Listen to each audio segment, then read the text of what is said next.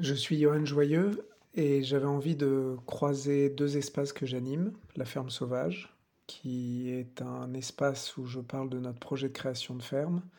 Et le plus souvent, je parle surtout de, de, réflexion, de ressources pour poser un regard nouveau sur notre relation au vivant.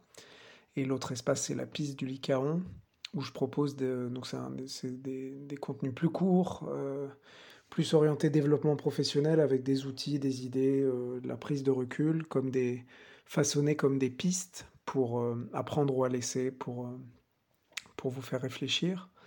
Donc c'est le troisième épisode d'une de, de, cette micro-série où je croise ces deux espaces. L'occasion de mon retour en Afrique du Sud où j'ai passé sept ans et donc j'y suis retourné il y a quelques semaines. J'ai passé un peu de temps dans la, dans le, dans, je vais dire dans la nature, en tout cas dans, dans, des, dans des réserves de, de grande taille. Et euh, l'anecdote que, la dernière anecdote que j'avais envie de partager, c'est euh, cette, euh, cette idée, plus qu'une anecdote, c'est plutôt une idée ou un principe qui est évident, je pense, pour pas mal d'éleveurs même d'animaux domestiques, mais que les, les animaux euh, cherchent tout le temps à économiser leur énergie et, leur, euh, et les risques qu'ils prennent. Et donc ça se manifeste euh, par plein de manières. Et dans la, biologie évolutive, on le, voit, on le voit partout, tout le temps. Et moi, l'anecdote, c'est que quand euh, la première fois que je suis allé marcher euh, en, en Afrique, c'était en Zambie. Euh, et et du coup, je, voyais beaucoup de, en marchant, je voyais énormément de, de, de petits euh, sentiers euh, dans cette zone où les, gens marchaient. Et donc, j'ai demandé aux rangers, euh, du coup, que, comment, ça se fait que des, sentiers étaient. Est-ce que c'est eux qui les traçaient? Est-ce que est-ce que c'était le passage des gens? Et là, il a explosé de rire parce que, étant donné le nombre de marcheurs et le nombre de sentiers qu'il y avait, la question était assez, assez ridicule. Euh, il était évident que ce n'était pas les, les marcheurs qui, qui, faisaient les sentiers, mais bien les animaux.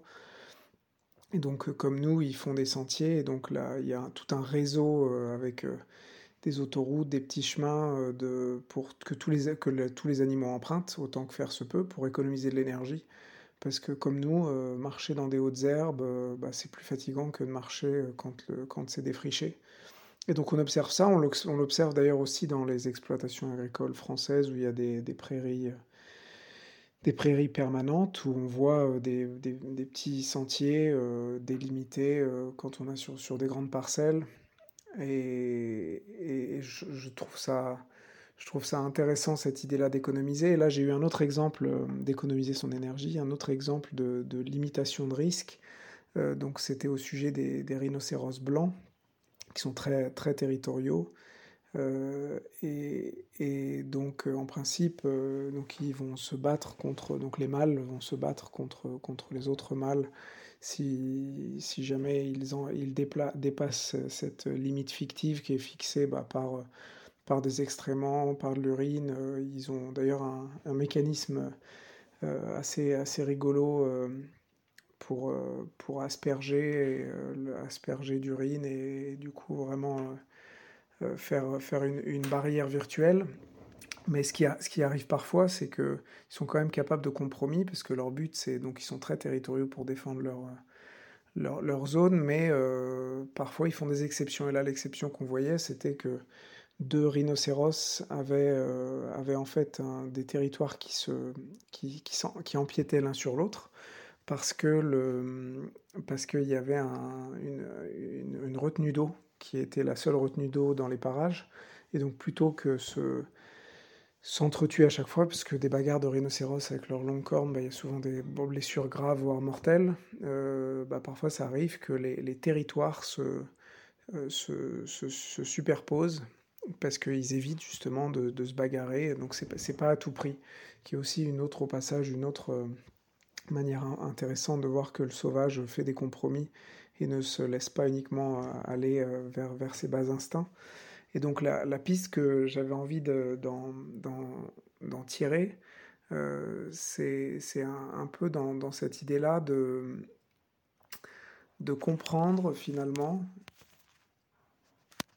d'utiliser, de comprendre et d'utiliser cette, cette métaphore pour se demander pourquoi je, pourquoi je fais quelque chose. Donc par exemple, si je suis bloqué, j'ai un blocage, je ne sais pas pourquoi, je n'arrive pas à faire cette tâche, ou moi j'entends beaucoup en coaching, j'ai du mal à me mettre au travail, j'ai du mal à en faire plus, je suis pas satisfait ou satisfaite de, mon, de, de, de, ma production, j'aimerais me lancer sur ce projet.